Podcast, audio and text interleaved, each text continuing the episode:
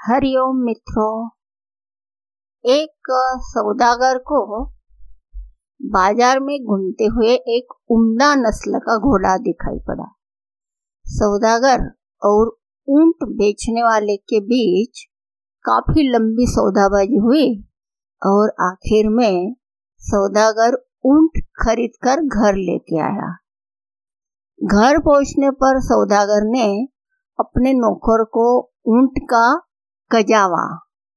अर्थात ऊँट की पीठ पर रखी जाने वाली एक काठी होती है, जो बैठने या सामान लादने के उपयोग में लाई जाती है।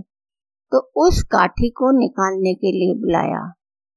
कजावे के नीचे नौकर को एक छोटी सी मखमल की थैली मिली, जिसे खोलने पर उसे कीमती हीरे जवाहरत भरे होने का पता चला। नौकर चिल्लाया, मालिक, आपने ऊँट खरीदा, लेकिन देखो, इसके साथ क्या मुफ़्त में आया है। सौदागर भी हैरान था। उसने अपने नौकर के हाथों में हीरे देखे, जो कि चमचमा रहे थे, और सूरज की रोशनी में और भी टिमटिमा रहे थे। सौदागर बोला, मैंने ऊँट खरीदा है, न कि हीरे। मुझे उसे फ़ौरन वापस करना चाहिए। नौकर मन में सोच रहा था कि मेरा मालिक कितना बेवकूफ़ है। बोला, मालिक, किसी को पता नहीं चलेगा। पर सौदागर ने एक न सुनी और वो बाज़ार में पहुँचा और दुकानदार को मखमली थैली वापस दे दी। ऊँट बेचने वाला बहुत खुश था।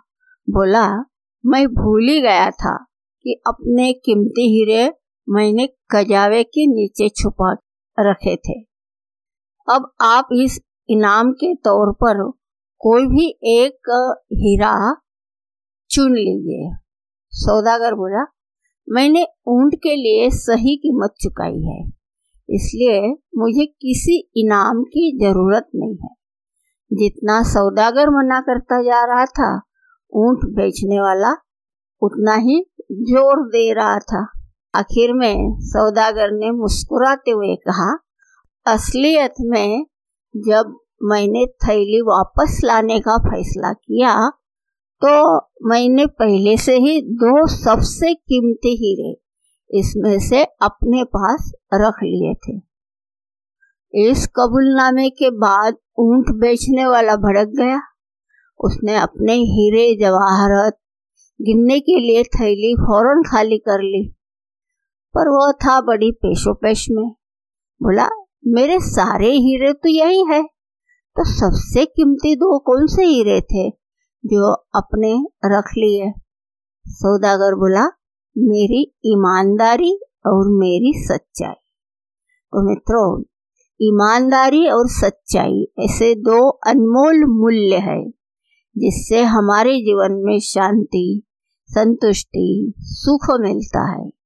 ईमानदारी, नैतिक चरित्र का एक पहलू है, जिसमें झूठ बोलना, दूसरों को धोखा देना, चोरी करना और अन्य बुरी आदतों का अभाव होता है। इसलिए ऐसे लोग विश्वसनीय, भरोसेमंद होते हैं। जिनके पास ये दो अनमोल हीरे हैं, वह दुनिया के सबसे अमीर व्यक्ति है। इसलिए जो हमारे पास है, उसमें संतुष्ट रहे। जो प्राप्त है, वह पर्याप्त है, और जिसका मन मस्त है, उसके पास समस्त है। हरिओम